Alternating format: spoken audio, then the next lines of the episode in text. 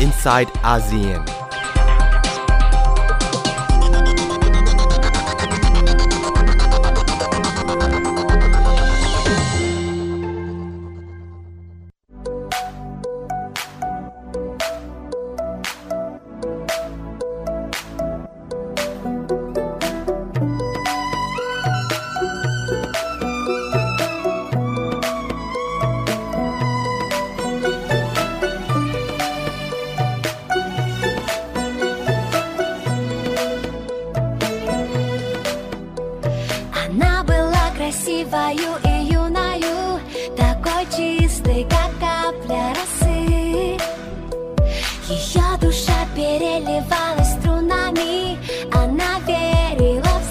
Знаки и сны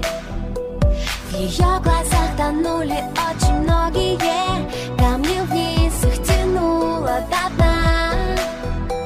Дрались за нее демоны и боги, но неприступной осталась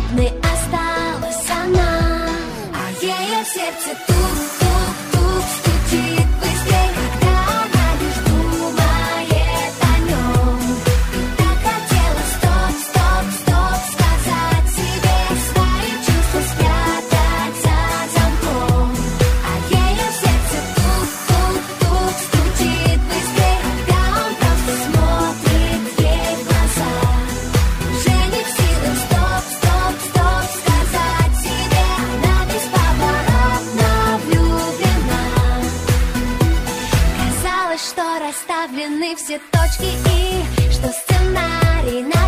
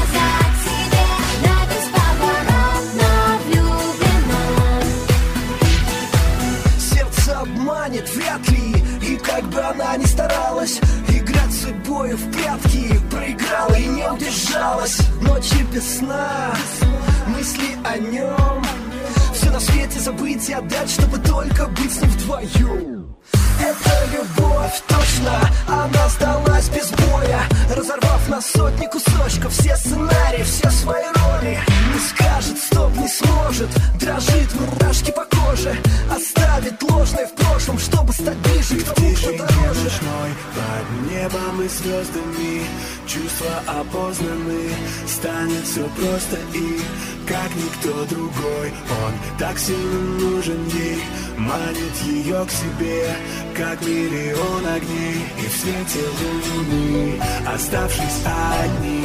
Понятно без слов Они влюблены. И в танце теней Сплетение рук А у нее в груди все тот же звук А ее сердце тук-тук-тук อินไซต์อาเซียนกับดิฉันนัฐธาโกโมลวาทินค่ะ คุณผู้ฟังครับวันนี้เปิดกันด้วยบทเพลงจากประเทศรัสเซียนะคะ มีความเคลื่อนไหวเพราะว่ารัสเซียดูเหมือนจะเริ่มได้เข้ามาสนิทสนมกับพันธมิตรบางชาติในเอเชียตะวันออกเฉียงใต้ ใกล้ชิดสนิทสนมมากขึ้นนะคะ และกำลังถูกประเมินว่า หรือกำลังจะถูกดึงเข้ามาเป็นพันธมิตร เพื่อจะคานอำนาจกับสหรัฐในระดับภูมิภาคเอเชียตะวันออกเฉียงใต้มากยิ่งขึ้น น่าคิดนะคะสำหรับเรื่องนี้เดี๋ยวสักครู่ดิฉันจะขยายความให้ฟังค่ะ แต่สำหรับประเทศไทยที่เพิ่งจะทบทวนนโยบาย เรื่องของการรับนักศึกษา โดยที่ประชุมอธิการบดีแห่งประเทศไทยเห็นควรว่า ควรจะต้องกลับมาใช้ระบบเดิมก็คือ รับกลาง เป็นการสอบจากส่วนกลางคัดเลือกจากส่วนกลางโดยที่จะไม่ให้มหาวิทยาลัย หรือคณะใดรับตรงก่อนหน้าที่จะมีการสอบของส่วนกลาง เป็นการตัดสินใจออกมาที่ ระบุว่าต้องการที่จะลดปัญหานักศึกษาวิ่งรอก สอบหลายที่ เพิ่มการแข่งขันทำให้สมรภูมิดุเดือดมากยิ่งขึ้น และทำให้ยิ่งเกิดปัญหาความเหลื่อมล้ำเพราะว่านักศึกษาที่มีรายได้ดี พ่อแม่ฐานะดีก็จะไปสมัครสอบหลาย ๆ แห่ง เพื่อเพิ่มโอกาสให้ได้มากที่สุด แล้วพอได้แล้วก็อาจจะสละสิทธิ์ในบางสถาบัน ที่เคยสอบได้ ซึ่งเท่ากับเป็นการปิดกั้นโอกาสของนักศึกษาคนอื่น ๆ ที่อยากจะสอบ แต่ไปสอบไม่ทันหรือสอบไม่ได้ ปรากฏว่าปัญหาเรื่องการรับนักศึกษาเข้ามหาวิทยาลัยไม่ใช่เรื่องใหญ่เฉพาะประเทศไทยค่ะ เป็นเรื่องที่มีปัญหาทั้งในอังกฤษ ในญี่ปุ่น จีนเกาหลีใต้ แล้วแนวทางที่เกิดขึ้นควรจะหาทางออกอย่างไร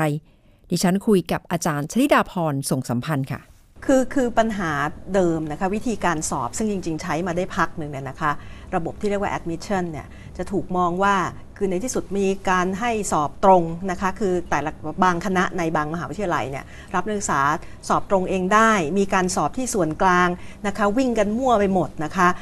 ทั้งสิ้นเปลืองแล้วก็สร้างความเครียดอะไรอย่างเงี้ยนะคะก็จะทำให้เกิดความเหลื่อมล้ำนักศึกษาที่มีกำลังความสามารถที่จะไปสอบหลายๆที่ได้ไม่เท่ากันอะไรอย่างเงี้ยนะคะเพราะฉะนั้นเนี่ยปัญหาว่าด้วยการสอบเข้ามหาวิทยาลัยจริง ๆ เป็นปัญหาอมตะ ของหลาย ๆ ประเทศในโลกนี้ไม่ใช่เฉพาะไทยนะคะ ปัญหาที่ดูเหมือนจะวนเวียนอยู่มากก็คือว่าจะทำยังไงให้สามารถจะคัดเลือกคนที่มีความสามารถจะเรียนในมหาวิทยาลัยนั่นข้อที่1นงนะคะข้อที่ 2 ต้องยุติธรรมด้วยนะคะก็คือไม่เกิดการแบ่งแยก ความเหลื่อมล้ำหรือความแตกต่างในเรื่องฐานะทางเศรษฐกิจต้องไม่กระทบกับการสอบอะไรอย่างเงี้ยนะคะคือมีองค์ประกอบหลายอย่างมากที่ต้องคิดถึงก็เลยเปลี่ยนกันไปเปลี่ยนกันมานะคะ อย่างของไทยณเวลานี้ก็ทำทำท่าจะคือคือคงจะเปลี่ยนนะคะก็คือ จากมาเป็นระบบรับเดิกลามงนะคะก็เป็นระบบการรับกลาง ถ้าจะมีรับตรงก็ต้องหลังจากที่รับที่ส่วนกลางแล้วนะคะ คือหลาย ๆ คนก็จะบอกอู้ตายนี่คือกลับไปเหมือนเดิม ก่อนหน้าที่จะมีการเปลี่ยนเป็น admission นะคะสำหรับนักศึกษาอาจจะกังวลว่าเอ๊ะว่าทางเลือกของเราในการพยายามสอบเข้าเนี่ยจะน้อยลงไปด้วยหรือเปล่า แต่ก็ปฏิเสธไม่ได้ว่าการรับหรือว่าการสอบคัดเลือกเข้ามหาวิทยาลัยในแต่ละปี การแข่งขันสูงมากนะคะ การแข่งขันสูงมากแล้วก็จริง ๆ ที่น่าสนใจก็คือ ในที่สุดเนี่ยมันทำให้นักเรียนมัธยมในประเทศไทยนะคะ ไม่ได้เรียนหนังสือในโรงเรียนเพื่อจะเรียนรู้อะไรเลย แต่เป็นการทุ่มเวลา ทุกเอ่อทั้งแรงแรงแรงงานของตัวเองเนี่ยเพื่อจะสอบเข้ามหาวิทยาลัยให้ได้ เป็นเป้าหมายของชีวิตเป็นการเลยนะเตรียมสอบอะนะคะเตรียมสอบอย่างเดียวสอบให้ได้เป็นใช่เป็นเป้าหมายของชีวิต ก็กลายเป็นว่าในระหว่างที่อยู่ในโรงเรียนมัธยมเนี่ยไม่ได้สนใจว่าตัวเองเรียนรู้อะไรนะคะ และแท้ที่จริงพอมีการเปลี่ยนวิธีการสอบเนี่ยนะคะก็ไม่ได้ทำให้ การเรียนรู้ในโรงเรียนเนี่ยนะคะเพิ่มพูนขึ้น ในที่สุดทุกคนก็ปรับตัวเพื่อจะรับกับวิธีการสอบแบบใหม่นะคะก็กลายเป็นว่าเข้าไปเรียนไปเข้าชั้นเรียนเพื่อตั้งเป้าว่าจะสอบเข้ามหาวิทยาลัยให้ได้ แต่สถานการณ์แบบนี้ไม่ได้เกิดขึ้นเฉพาะกับไทยใช่ไหมคะคือคือปัญหาที่ดูเหมือนจะเป็นเรื่องใหญ่มากๆเลยนะคะ ก็คือกระบวนการคัดเลือกคน ไม่ว่าจะสอบแบบไหนอยู่ณเวลาเนี้ยนะคะ ไม่สามารถจะคัดเลือกคนที่เอ่อมี ความสามารถ หรือว่ามีคุณสมบัติอย่างที่ควรจะเรียนในมหาวิทยาลัยหรือเปล่านะคะเเราได้เห็นการเปลี่ยนแปลงในเวลาไล่ๆกันเนี่ยจริงๆเนี่ยนะคะ ถ้าเราไปดูที่ประเทศอื่นก็จะมีการพูดถึงเรื่องนี้เหมือนเหมือนการยกตัวอย่างที่ดูเหมือนจะเป็นข่าวที่ได้รับความสนใจจากหลายๆคนนะคะ ก็คือการที่มหาวิทยาลัยอย่างเคมบริดจ์เปลี่ยนวิธีสอบนะคะ ก็คือจะมีการเพิ่มเรื่องการเขียนข้อสอบอัตนัยเข้าไปนะคะ นี่นี่อีกเช่นเดียวกันนะคะคือคือเปลี่ยนวันไปวันมา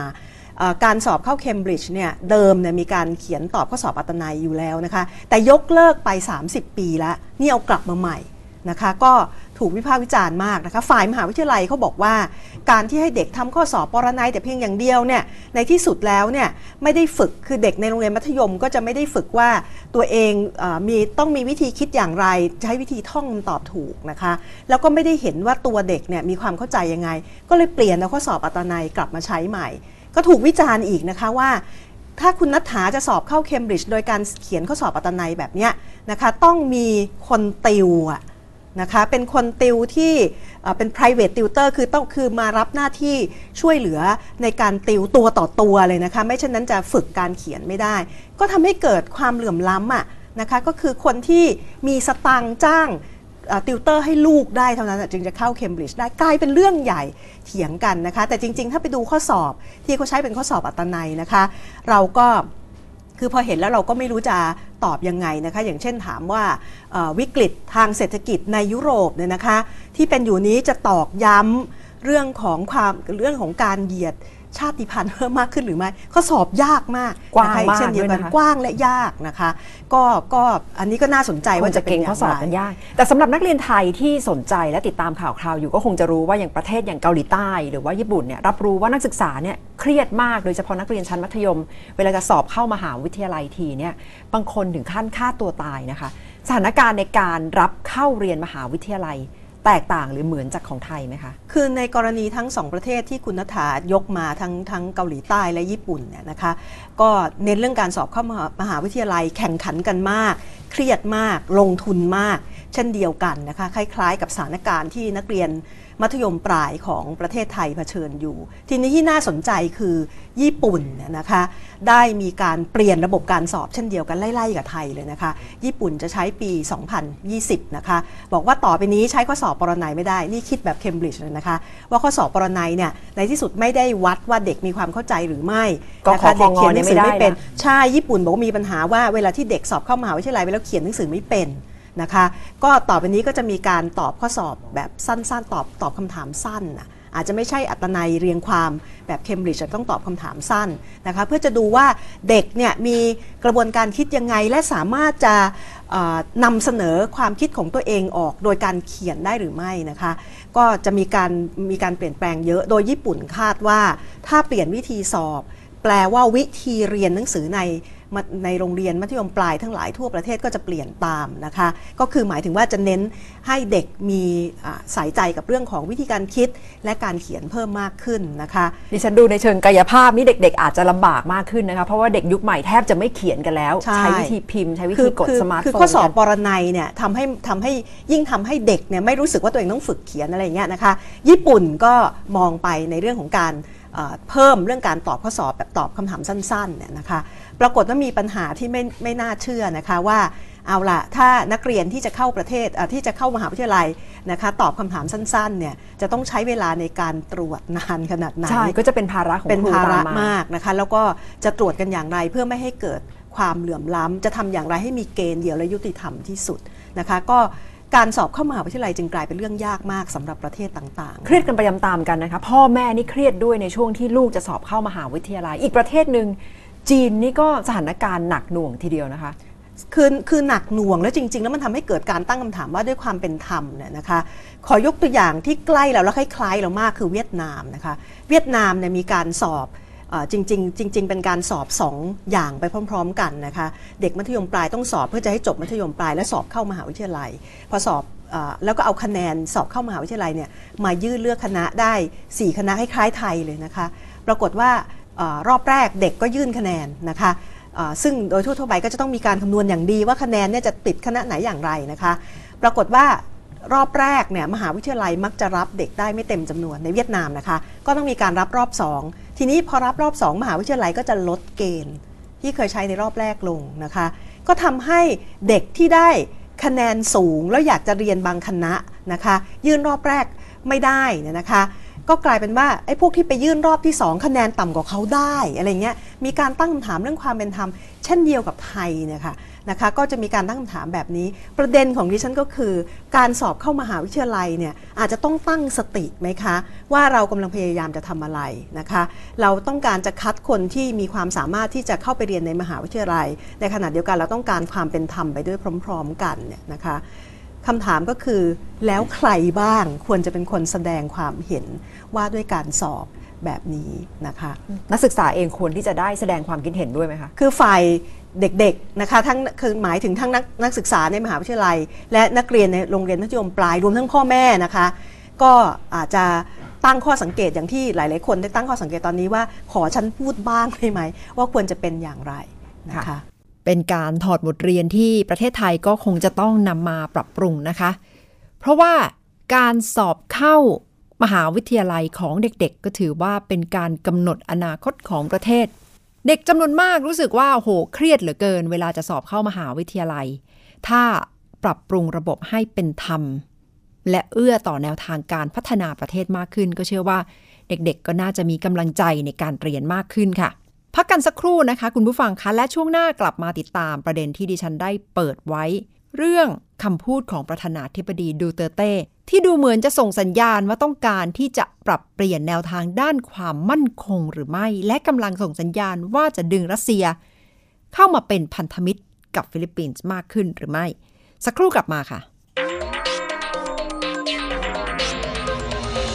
inside ASEAN.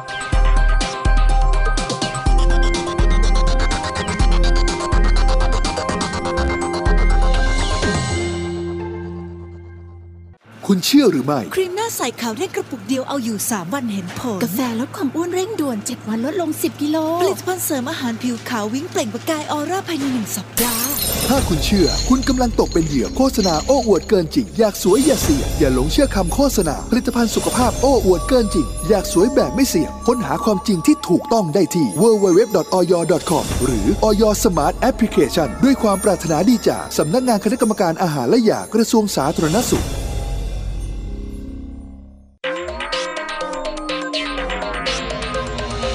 inside ASEAN.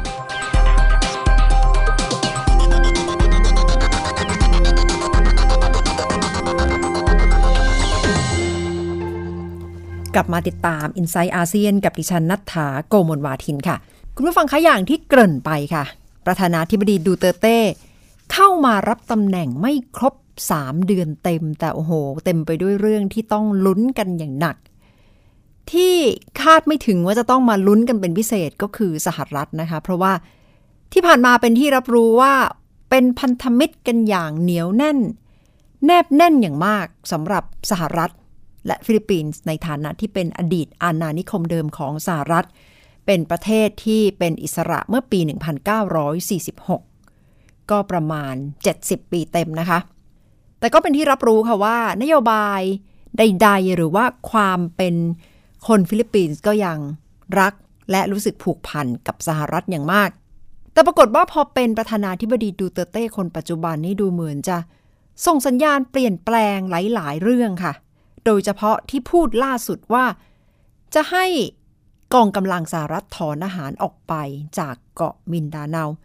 พูดแบบนี้หมายความว่าอย่างไร น่าคิดมากค่ะ But they have to go. Dito sa mga bang. Mas lalong iinit. Makakita ng Amerikano yan, patayin talaga yan. If you just พูดไปพูดมาอยู่ดีๆ ก็ไปกระแทกถึงกองทัพสหรัฐที่อยู่ที่เกาะมินดาเนาประจำการอยู่นะคะ บอกว่าถึงเวลาแล้วที่กองกำลังพิเศษเหล่านี้น่าจะถอนออกไปจากเกาะมินดาเนาได้แล้ว เพราะว่าได้สร้างความวุ่นวายให้กับกลุ่มคนมุสลิมที่อยู่ในพื้นที่ค่ะ พอพูดออกไป ถัดมาเพียงวันเดียวปรากฏว่าพูดประโยคนี้ออกมานะคะ บอกว่าเราจะไม่มีทางตัดสายสะดือกับประเทศที่เราเป็นพันธมิตรด้วย เราจะไม่ตัดพันธมิตรทางการทหาร แต่เราจะมีนโยบายการต่างประเทศที่เป็นอิสระ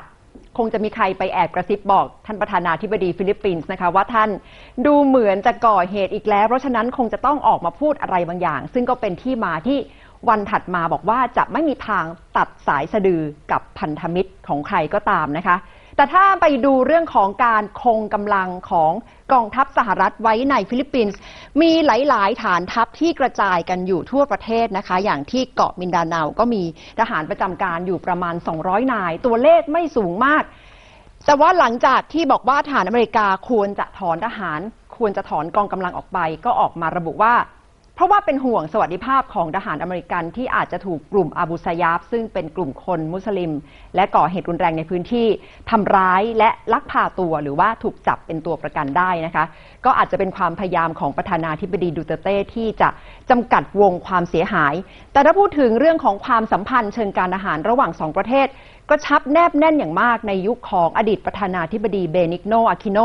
ลงนามในข้อตกลงเพิ่มความร่วมมือด้านการกลาโหม เมื่อ 2 ปีที่แล้วนะคะ ไม่ว่าจะเป็นการเพิ่มกองกำลังสหรัฐให้อยู่ในฟิลิปปินส์ได้นานขึ้น ให้กองทัพสหรัฐใช้โครงสร้างฐานในการปฏิบัติการได้มากขึ้น แต่ก็ไม่ได้อนุญาตให้สหรัฐตั้งฐานทัพถาวรนะคะ ขณะที่ทหารฟิลิปปินส์ก็จะเข้าถึงเรื่องของเทคโนโลยีองค์ความรู้ต่างๆ ของกองทัพสหรัฐได้มากขึ้น เป็นสัญญาณว่าสหรัฐก็พอจะอุ่นใจได้ที่ฟิลิปปินส์มีท่าทีให้ความร่วมมืออย่างชัดเจน เพราะว่า เป็นแนวทางของประธานาธิบดีโอบามาที่จะคานสมดุลอำนาจ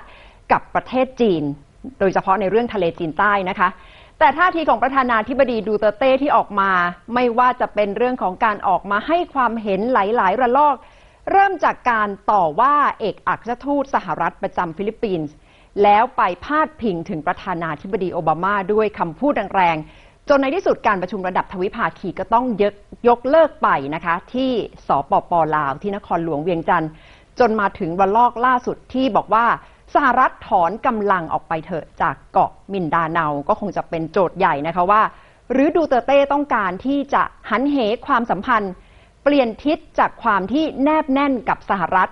ในยุคของประธานาธิบดีคนที่ผ่านๆมา หันไปสนิทสนมกับจีนและรัสเซียมากขึ้น โดยเฉพาะที่บอกว่าควรจะต้องไปซื้ออาวุธจากสองประเทศมากขึ้น แถมยังปิดท้ายว่าเป็นเพราะว่าจีนและรัสเซีย ให้เงินกู้ดอกเบี้ยต่ำที่น่าจะช่วยฟิลิปปินส์ได้มากขึ้นค่ะ จากนี้ไปก็คงจะเป็นโจทย์นะคะว่า แล้วภาพที่กำลังเกิดขึ้น ในการเอ่ยถึงความสัมพันธ์ของฟิลิปปินส์ที่ที่ผ่านมาถูกมองมาตลอดนะคะในฐานะที่เป็นอาณานิคมเดิมของสหรัฐ และเป็นอิสระเมื่อปี ค.ศ. 1946 จากนี้ไปพันธมิตรเก่าจะเริ่มห่างเหินกันมากขึ้นหรือไม่ แล้วฟิลิปปินส์จะหันไปจับมือกับจีนและรัสเซียมากขึ้นหรือไม่ แล้วโจทย์ใหม่ของสหรัฐในฐานะที่วางฟิลิปปินส์เป็นมิตรที่แนบแน่นในภูมิภาค จะเดินหน้าต่อไปอย่างไรคะเป็นโจทย์ที่กำลังเกิดขึ้นในด้านความมั่นคงค่ะ คงจะต้องมาวิเคราะห์กันหนักๆเลยนะคะว่าเอ๊ะพูดออกไปอย่างนี้ ต้องการที่จะส่งสารไปถึงสหรัฐหรือไม่ว่า กลับมาดูแลฉันบ้าง กลับมาเห็นคุณค่าของฉันหน่อย เพราะว่าเธออาจจะมองฉันมองข้ามฉันมากเกินไปในฐานะที่คิดว่าเป็นเพื่อนที่สนิทที่บอกอย่างนี้เพราะว่าดูเตร์เต้เคยเอ่ยปากว่าสหรัฐน่าจะปรับปรุงอาวุธยุโทโธปกรณ์ ในฟิลิปปินส์ให้ทันสมัยมากกว่านี้ รวมถึงสหรัฐน่าจะแสดงท่าทีอะไรบางอย่างที่แข็งกร้าวมากกว่านี้ เพราะว่าจีนไปสร้างเกาะเทียม บริเวณหมู่เกาะทะเลจีนใต้แล้วสร้างความเดือดร้อนให้กับฟิลิปปินส์แต่อีกด้านหนึ่งดูเตอร์เต้ก็ไปชื่นชมผู้นำจีนนะคะบอกว่าประธานาธิบดีสีจิ้นผิง ช่างแสดงความเอื้อเฟื้อเผื่อแผ่ใจดีเหลือเกิน และที่ส่งสัญญาณว่า จะหันไปญาติดีตีสนิทกับ รัสเซียและจีนมากขึ้น เพราะว่าในวันที่ไปอบรมบรรดาผู้นำกองทัพอากาศ ไปส่งสัญญาณว่าจากนี้ไปก็อยากจะให้บรรดาผู้นำเหล่าทัพ คิดถึงแนวทางที่จะซื้ออาวุธจากจีนและรัสเซียมากยิ่งขึ้น แถมพูดด้วยว่าอย่าไปซื้อเลย F16 พอได้แล้ว ใช้อุปกรณ์ที่มีอยู่ในระดับเบื้องต้นระดับพื้นฐานก็พอไม่ต้องไปถึงขั้นใช้ F16 เป็นเครื่องมือของฝ่ายตะวันตก นี่ก็เป็นท่าทีของประธานาธิบดีดูเตเต้ที่ออกมา ตอนนี้ที่ดิฉันสังเกตก็คือกลายเป็นว่าโฆษกประจำตัว และรัฐมนตรีว่าการกระทรวงการต่างประเทศของฟิลิปปินส์ต้องคอยออกมาแก้ข่าว และยืนยันท่าทีนโยบายการต่างประเทศของฟิลิปปินส์ว่า ไม่ได้เปลี่ยนแนวทางเดิม และยังต้องการที่จะกระชับมิตรกับสหรัฐไว้อย่างเหนียวแน่นแบบเดิม ถึงแม้ดูเตร์เต้จะบอกว่านโยบายการต่างประเทศของเราจะต้องเป็นตัวของตัวเองมีความเป็นอิสระ แต่นักวิเคราะห์เองก็มองว่าไม่สามารถที่จะล้มหรือว่าคลายสัมพันธ์ที่มีต่อสหรัฐได้ เพราะว่าฟิลิปปินส์เองก็พึ่งพาสหรัฐอย่างมาก โดยเฉพาะเมื่อดูข้อตกลงด้านความมั่นคงเมื่อปี 2014 ซึ่งสหรัฐเองก็ให้คำมั่นว่าจะให้ความช่วยเหลือทางด้านการเงินเรื่องเรื่องงบประมาณ ต่อกองทัพฟิลิปปินส์ไม่น้อยค่ะ แต่สำหรับจีนและรัสเซียก็คงจะเป็นโจทย์ใหญ่ว่า แล้วทั้งสองประเทศนี้จะแสดงท่าทีต่อฟิลิปปินส์อย่างไร จะหันไปญาติดีตีสนิทด้วยจริงหรือไม่ เพราะว่าตั้งแต่ดูเตเต้พูดว่า อยากจะขอเงินกู้ดอกเบี้ยต่ำจากจีนและรัสเซียเพื่อนำมาซื้ออาวุธ จากจีนและรัสเซียให้มากขึ้น ยังไม่มีปฏิกิริยาใด ๆ ออกมาจากผู้นำของจีนและรัสเซียนะคะ ก็คงจะต้องดูละค่ะ เพราะว่าสหรัฐเองตั้งเป้าหมายจะคานสมดุลอำนาจในเอเชีย หรือนโยบาย Pivot to Asia โดยมีฟิลิปปินส์เป็นพันธมิตรสำคัญ แต่จากนี้ไป อะไรๆก็อาจจะไม่เหมือนเดิมค่ะ ภายใต้การนำของโรดิโกดูเตเต้และวันนี้ดิฉันจะลาคุณผู้ฟังไปด้วยบทเพลงจากประเทศจีน ทั้งหมดคือ i n s i ซต์อาเซียนสำหรับวันนี้ค่ะ ดิฉันนัฐาโกโมลวาทิน สวัสดีค่ะ「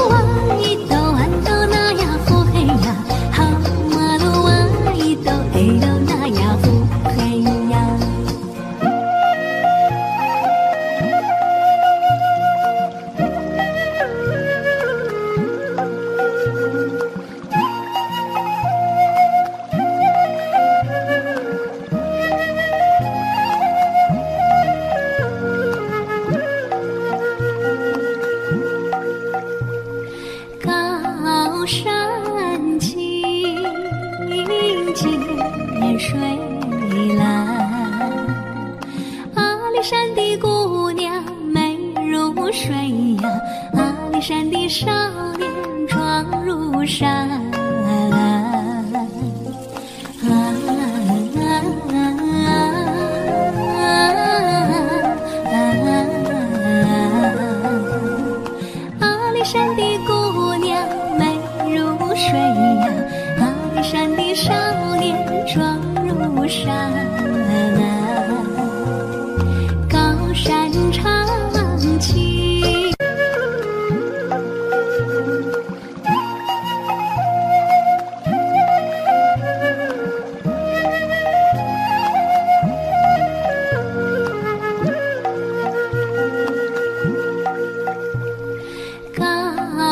山青青，涧水蓝，阿里山的姑娘美如水呀，阿里山的少年壮如山。